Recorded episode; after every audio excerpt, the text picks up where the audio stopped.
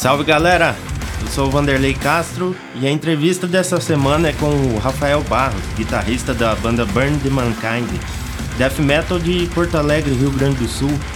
A Burn the Mankind que começou em 2009 com o guitarrista Marcos Moura, ex-Nefast, que é uma das bandas mais proeminentes de death metal nacional no início dos anos 2000, onde o Marcos Moura e o Rafael Barros fizeram parte. Estamos ouvindo de fundo a música Real Slaves, do álbum To Beyond. E vamos ouvir agora as músicas To Beyond e The Gun.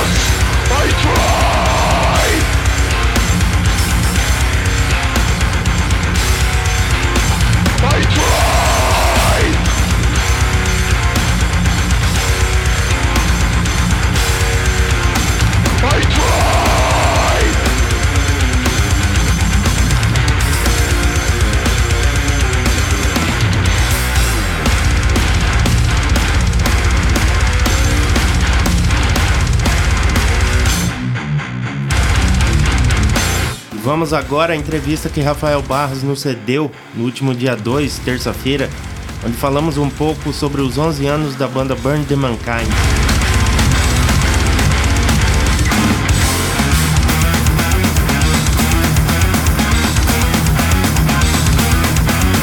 Vamos lá, mais uma entrevista para o Long League Metal. Essa semana vamos conversar aqui, bater um papo com o Rafael Barros. Ele que é guitarrista aí da banda Burn the Mankind do Rio Grande do Sul, Death Metal, especificamente Porto Alegre. E aí, Rafael, tudo certo? E aí, Vanderlei, beleza? Uh, uh, parabéns aí pela volta do programa. Uh, tamo aí, né, cara? Valeu, massa. É, em primeiro lugar, a banda teve início em 2009, né, com Marcos Moura. Isso.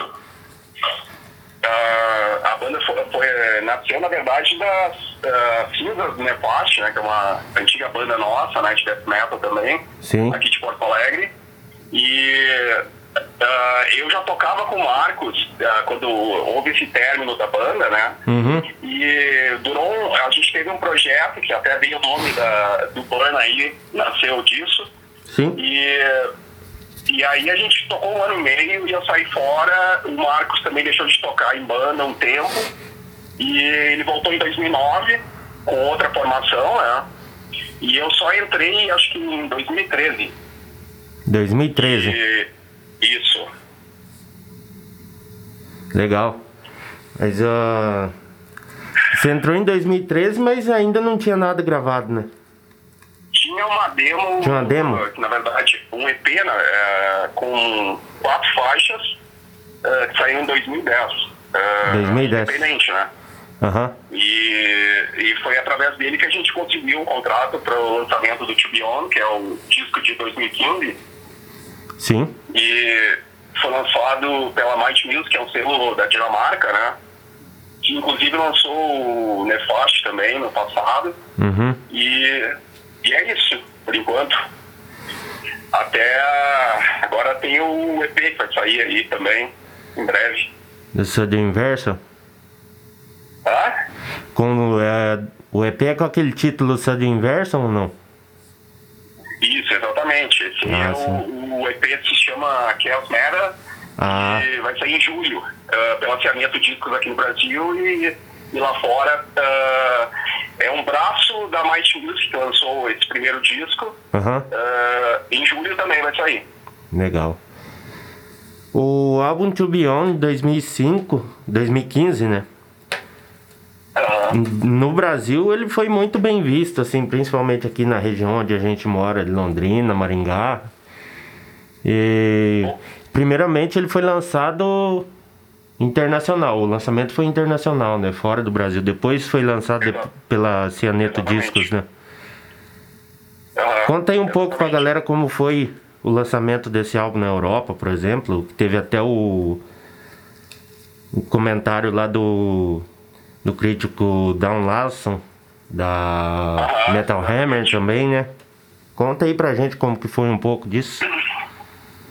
Cara, como, como saiu com um selo gringo, assim, né? Apesar de ser um selo pequeno, eles têm uma distribuição legal, assim, tem um, eles têm um lance de mandar para reviews o álbum mais de 3 mil lugares no mundo, assim, para review.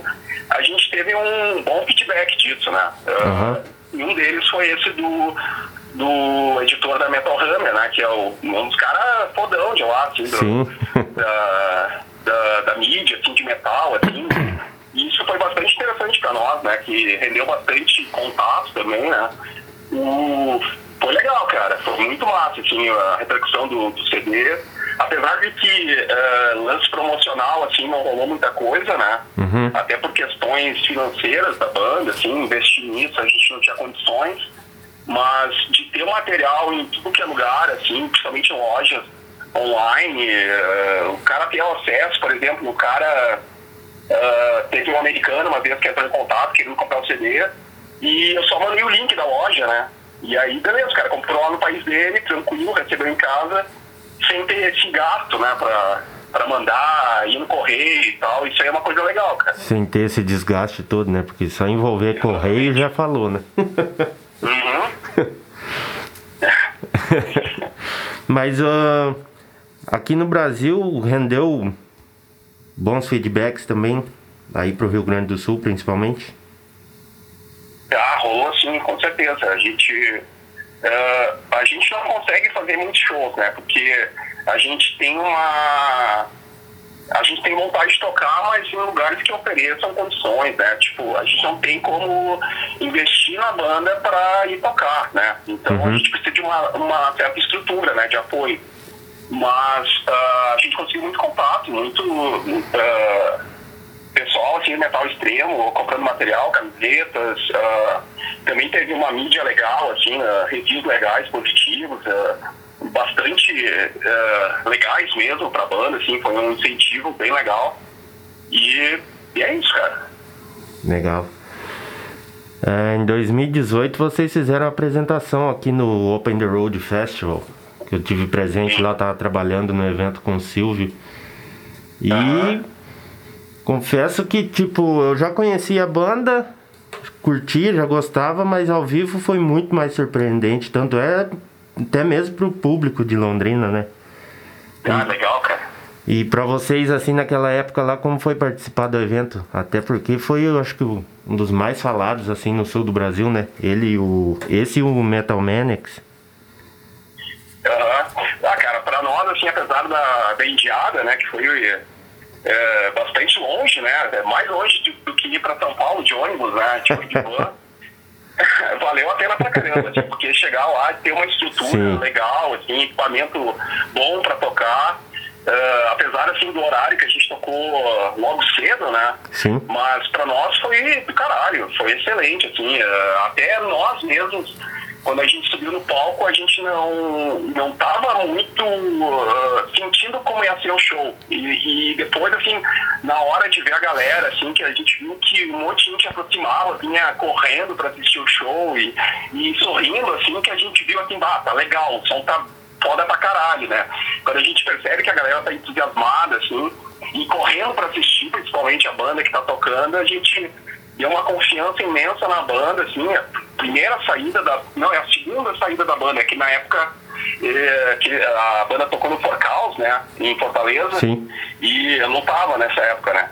Mas uhum. era com, uh, a segunda, segunda vez que a gente saiu do estado, assim, no Rio Grande do Sul, e foi muito legal. Massa. E outra questão também que da saída do Pedro, né? Pedro Webster, aí depois o Marcelo entrou. Eu tinha, eu tava até curioso para saber como ia ficar a banda, assim, mas vendo o show da banda no festival aqui, eu acho que se encaixou muito bem, né? Sim, o Marcelo, ele já tem uma longa experiência em bandas, assim, de... Ele, to, ele toca na... ele canta, né? Na Symphony Draconis, né? Isso, exatamente, banda de black metal. Ele faz aí é só vocal, né? Mas uhum. ele já teve outras experiências no passado com a Luke Tífero, que era uma banda de death metal, e um tempo ele tocou guitarra nessa banda. Legal. E, e é exatamente por ele ter essa experiência, né, de já ter tocado numa banda com instrumento, né, uhum. como na Symphony ele só faz vocal, a gente uh, tinha essa certeza, assim, bah, é, é um cara legal para trabalhar, é um cara que já tem essa bagagem, excursionando no Uruguai com outra banda, Sky in Flames também. Então, a gente procurou alguém que tivesse essa experiência para não começar assim, exatamente do zero. Apesar de que toda formação assim, prejudica bastante, né? Mudança de formação prejudica bastante o andamento das coisas. Inclusive, o nosso GP, que vai sair agora em julho, demorou muito tempo para acontecer por causa disso. Ah, entendi. Mas esse, esse EP em junho vai sair algum lançamento em CD também? Algo ou só digital? Ele, vai sair uh, em CD, vai sair aqui no Brasil pela Cianeto também, Sim. de novo. Na, é, inclusive em primeira mão já vou dar as datas aí, inclusive, que vai ser divulgado amanhã. Oh, uh, dia 20 de julho uh, sai no Brasil, né, pela Cianeto, e dia 31 de julho lá fora, pela Emancipation Productions, que é um braço extremo agora da Might Music ali, e, e lá, inclusive lá fora, vai sair com bônus aí, com umas faixas ao vivo gravadas no Metal Sul Festival. Legal. Que rolou no ano passado aqui uh, em Bento Gonçalves, Rio Grande do Sul. Massa, massa. Eu acompanhei um pouco nessa época aí esse Metal Sul Festival pelo Instagram lá. Tava mal. Sim, sim, é. Legal, uma estrutura massa. Organização. Uh, produção, assim, qualidade, assim, é, Sim. que é uma coisa que carece bastante aqui no, no metal brasileiro, assim, né? Tem festivais que, que apoiam as bandas desconhecidas, né? Não só ficar nos medalhões da nossa cena e tal. Sim. E foi bem legal. É que eu acho que o mais difícil no metal brasileiro, assim, de show, não é só fazer o show, né? E ficar entre os medalhões. É fazer o show, fazer eventos em si com uma produção decente, é, uma qualidade decente para que os músicos façam suas apresentações de qualidade, né? Principalmente no underground brasileiro. Que é o mais difícil isso, né? Sim. Uh, muitas bandas, até uma coisa que eu falo bastante do pessoal é que muitas vezes a gente tem muitas bandas excelentes, né? Até um pouco desconhecidas, né? Porque não estão na mídia, não estão uh, nas revistas de metal, não estão. Porque tudo existe ali uma, um certo investimento para estar ali, né? Também, né? Tem essa. Mas, às vezes, tu tocar com equipamento ruim favorece a tua banda, sabe? Com então, certeza. Um evento que te dá condições para tocar e mostrar como foi lá em Londrina, que no Open the Road ali que rolou uh, equipamento foda pra caramba, de qualidade, isso dá brilho pra banda, né? Tu poder tocar e se ouvir direito. É, é, eu sei por experiência, assim, que sempre quando tem equipamento legal, técnico de som bom, trabalhando com a banda, sempre é excelente e a resposta do público sempre é fantástica. Então, se tu toca com equipamento ruim, né, isso é um problema. Tu acaba desfavorecendo muito a tua banda. Sim, com certeza. Uhum. Mas é isso, Rafael. Muito obrigado pela entrevista. Opa, agradeço imensamente. aí o espaço, uh, poder falar um pouco aí do trabalho da banda. Uh, gostaria de. Qual é o horário que passa? É podcast, né? Não é, É podcast, podcast. podcast. Então, para quem estiver ouvindo aí, grande abraço aí, tamo aí, seguindo na luta. é nóis. Vamos lá, abraço. É. Falou, Rafael. Abraço,